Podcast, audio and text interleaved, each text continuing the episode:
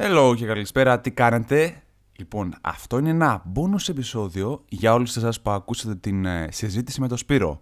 Σε περίπτωση που δεν έτυχε να ακούσετε τι είχαμε πει με τον ε, co-founder των Men of Style. Είναι μια καλή ευκαιρία να γυρίσετε στο προηγούμενο επεισόδιο πριν ξεκινήσετε να ακούσετε αυτό το Q&A.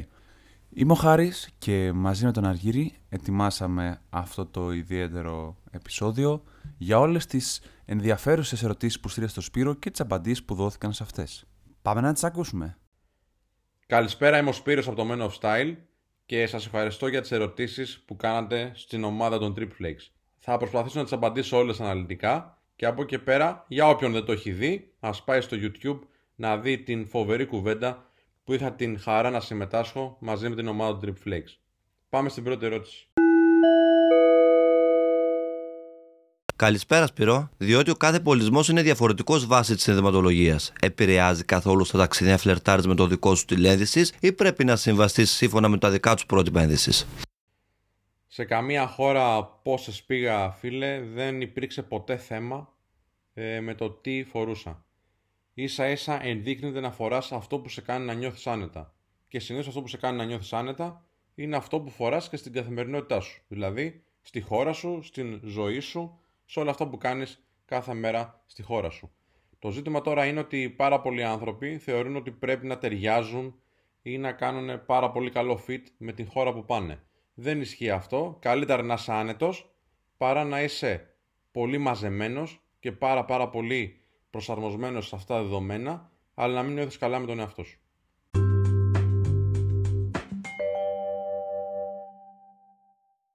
Ο Θοδωρής από τη Θεσσαλονίκη κάνει την εξής ερώτηση.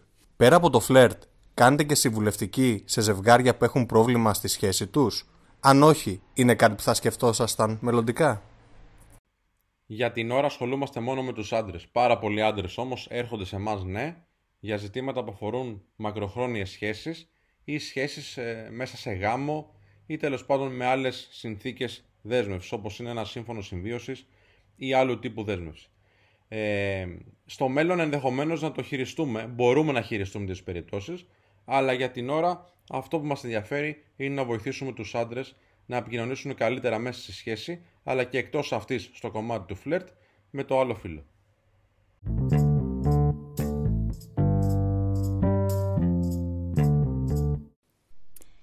Γεια σου Σπύρο, είμαι η Κατερίνα από τη Βέρεια και θέλω να σε ρωτήσω πώς μπορεί κάποιος να φλιρτάρει στην εποχή μας με τις δύσκολες συνθήκες του κορονοϊού, αλλά να εξαιρέσουμε το ίντερνετ γιατί από τα social media όλοι ξέρουμε. Ευχαριστώ. Αν εξαιρέσουμε το ίντερνετ, ο καλύτερος τρόπος είναι την ώρα που βγαίνουν όλοι σε ένα γνωστό χώρο, ας πούμε στη Θεσσαλονίκη στην παραλία, στην Αθήνα στο κέντρο ή σε κάθε πόλη τέλος πάντων στους γνωστούς πεζόδρομους και στα γνωστά πάρκα, για να πιούν τον καφέ τους, για να κάνουν τη γυμναστική τους, για να κάνουν τη βόλτα τους, ο καλύτερος τρόπος είναι face to face, ε, αυτό που λέμε εμείς παιχνίδι στο δρόμο, δηλαδή να γνωρίζεις ανθρώπους ε, την ώρα που περπατάς. Είναι ο πιο αποδοτικός τρόπος και εμείς το κάνουμε χρόνια. Το ζήτημα είναι τώρα ότι δεν υπάρχει μόνο αυτό, υπάρχουν και άλλα που έχουμε αναλύσει στα βίντεο μας στο YouTube. Και επειδή τα χρονικά πλαίσια του συγκεκριμένου ηχητικού είναι περιορισμένα, αν θες μπες στο Men of Style στο κανάλι μας και δες ένα δύο ώρο live που έχουμε για, τα, για το φλερτ στα χρόνια του κορονοϊού.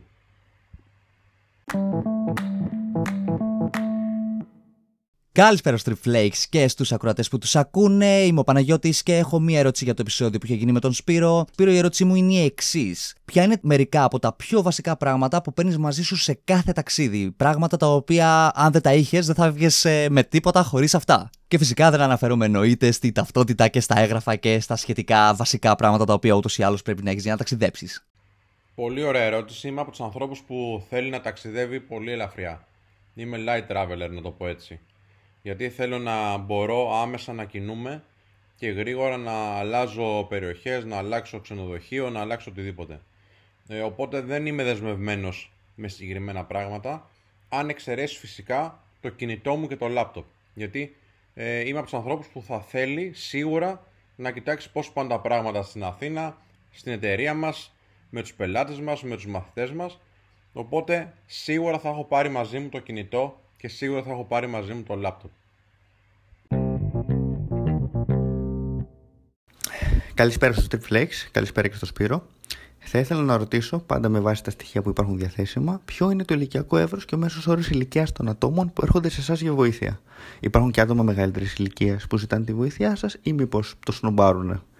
Ε, Επίσης, οι πελάτες σας ζητούν κάτι περιστασιακό ή κάτι πιο μόνιμο σε σχέση; Ευχαριστώ. Πολύ ωραία ερώτηση. Αναλαμβάνουμε άντρες πάνω από 18. Χρειαζόμαστε οι άνθρωποι που έρχονται σε εμάς να είναι ενήλικες και να έχουν την ευθύνη της ζωής τους για να παίρνουν και τις αποφάσεις που πρέπει για να εξελίσσονται. Τώρα από εκεί πέρα η πιο δημοφιλής ηλικιακά ομάδα είναι οι άνθρωποι από 23 μέχρι 35. Υπάρχουν και πάρα πολλοί άνθρωποι που είναι 45, 50, 60. Δεν τους νομπάρουν όχι, για να απαντήσω και ευθέω στην ερώτηση του φίλου, αλλά θεωρούν ότι είναι πολύ δύσκολο να αλλάξουν λόγω της ηλικίας. Κάτι που είναι απολύτως λάθος, είναι ένας μύθος, γιατί ο άνθρωπος συνεχώς εξελίσσεται ε, και ακόμα και η, νε, η νευρολογία μας λέει ότι ο εγκέφαλος μπορεί να δημιουργήσει νέους νευρώνες και να αποκτήσει νέες ικανότητες και νέες δεξιότητες ένας άνθρωπος οποιαδήποτε ηλικία και να είναι.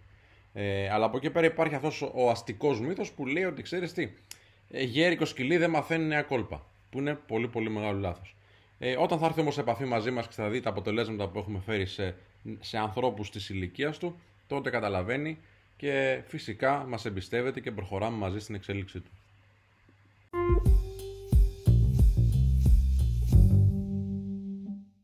Ο Κώστας από τη Θεσσαλονίκη έκανε την εξής ερώτηση. Πόσο επηρεάζει το Men of Style και τα σχέδιά του το παρατεταμένο κλείσιμο της εστίασης; Το παραταμένο κλείσιμο της εστίασης συγκεκριμένα δεν μας έχει επηρεάσει σαν Men of Style καθόλου. Γιατί εμείς μαθαίνουμε στους ανθρώπους μας και έτσι κάνουμε και το μάθημα να φλερτάρουν υπό οποιασδήποτε συνθήκες. Εδώ και πάρα πολλά χρόνια ε, τα μαθήματα τα πρακτικά γίνονται με φλερτ σε άγνωστες γυναίκες στο δρόμο, σε διάφορες περιοχές και όχι σε συγκεκριμένα μαγαζιά. Από εκεί πέρα αυτό που έχει επηρεάσει είναι η ψυχολογία του κοινού. Το κοινό, επειδή θεωρεί ότι ξέρεις τι μας έχουν κλείσει μέσα και έχει ένα πολύ μεγάλο δίκιο, ε, του είναι λίγο δύσκολο να φλερτάρει ή να δει τέλος πάντων τα πράγματα με λίγο πιο θετικό μάτι σε ό,τι αφορά την εξέλιξή του στο κομμάτι της επικοινωνίας με τις γυναίκες. Αλλά σαν Men of Style το κλείσιμο της εστίασης εμάς δεν μας έχει επηρεάσει. Γεια σας Trip Flakes. Θα ήθελα να ρωτήσω το Σπύρο αν το φλερτ για αυτόν έχει καταντήσει ποτέ να είναι αυτός σκοπός ή και ψυχαναγκασμός. Το φλερτ πάντα για μας, μάλλον από τη στιγμή που μάθαμε να το κάνουμε σωστά, ήταν μία απόλαυση. Και όπως κάθε τι που απολαμβάνεις, θες να το κάνεις συχνά και συνέχεια. Μας έχει βοηθήσει να δούμε τον εαυτό μας σε πολύ όμορφες στιγμές, με γυναίκες δίπλα μας που πραγματικά είχαν αξία και ήταν ποιότητας, μας έχει βοηθήσει να μην μείνουμε με μία μπύρα στο χέρι και να κοιτάζουμε τις γυναίκες που θα θέλαμε να γνωρίζουμε αλλά ποτέ δεν κάναμε εκείνο το βήμα. Το φλερτ για μας είναι πραγματικά ένας τρόπος να περνάς καλά όταν βγαίνεις έξω και να περνάνε και οι άνθρωποι που είναι κοντά σου αντίστοιχα όμορφα.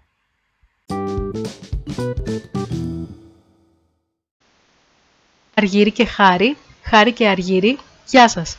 Γεια σου Σπύρο. Είμαι η Βάγια και η ερώτηση που θα ήθελα να σου κάνω είναι η εξής.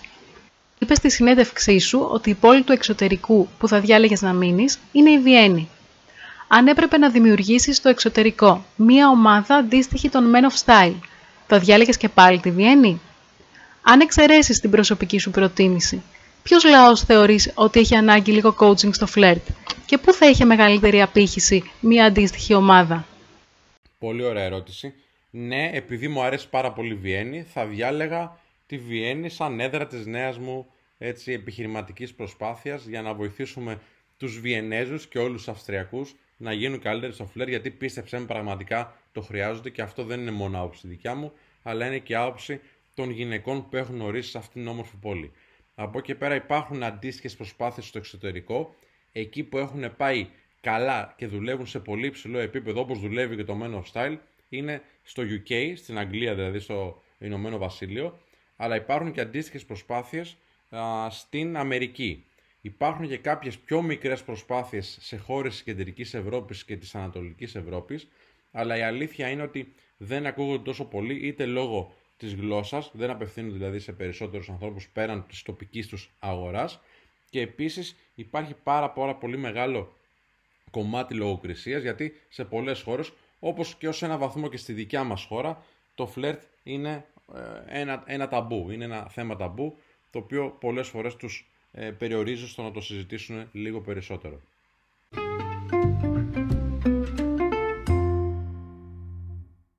Ευχαριστώ όλους τους φίλους του Trip Flex Podcast για τις ερωτήσεις που μου στείλανε με τα ηχητικά τους.